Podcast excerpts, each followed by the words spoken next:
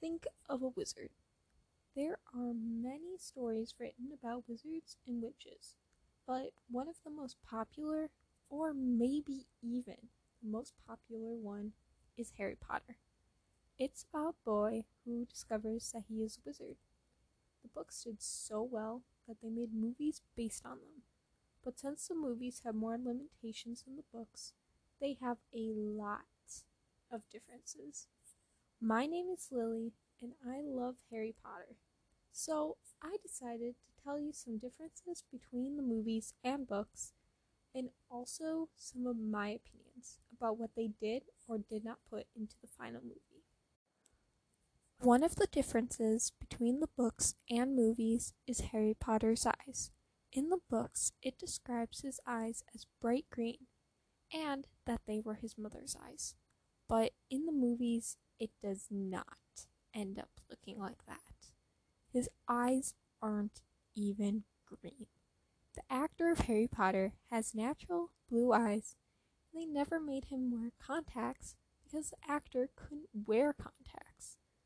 The actress of his mom also had blue eyes in the movies.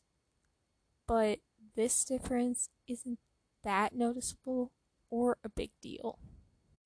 Another difference is the house elves. In the books, there are a lot of them. The main characters see them in the kitchen. In The Goblet of Fire, we read about Winky the house elf. We even read about Dobby making more appearances. In the movies, we do have Dobby. And we even get to see Kreacher a couple times in the later movies. But we don't see any others. Even though they were important, they didn't make it to the movies. Making the house elves was difficult.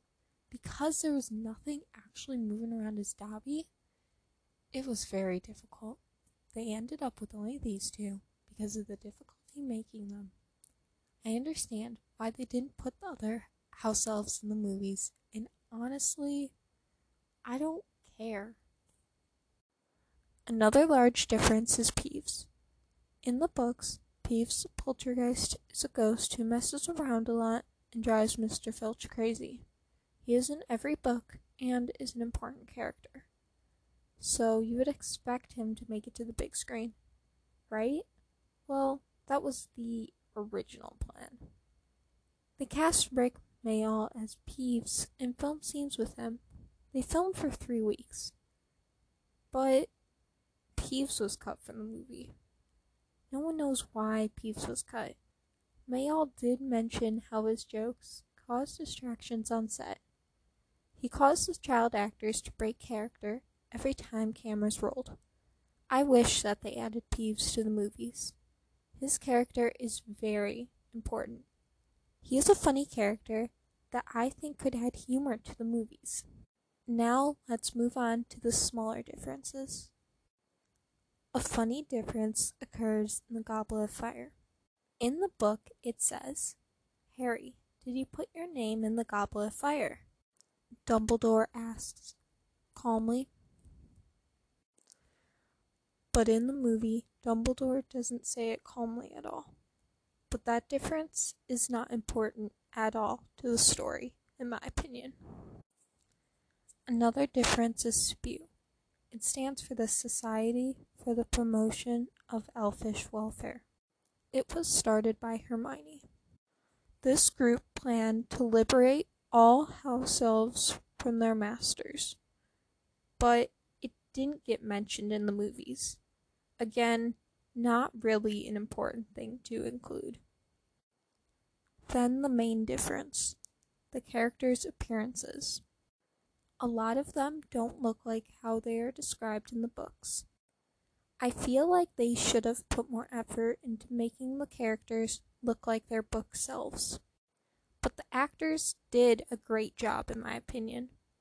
It just would have been nice if the movie characters and the book characters matched up with each other. The final difference I will be discussing is Rita Skeeter. But she was in the movies, you might say. Let me go into more detail. She does make it to the movies, but she can get information about anyone since she is an unregistered animagus. She was a beetle, In the books, Hermione discovers her secret and blackmails her.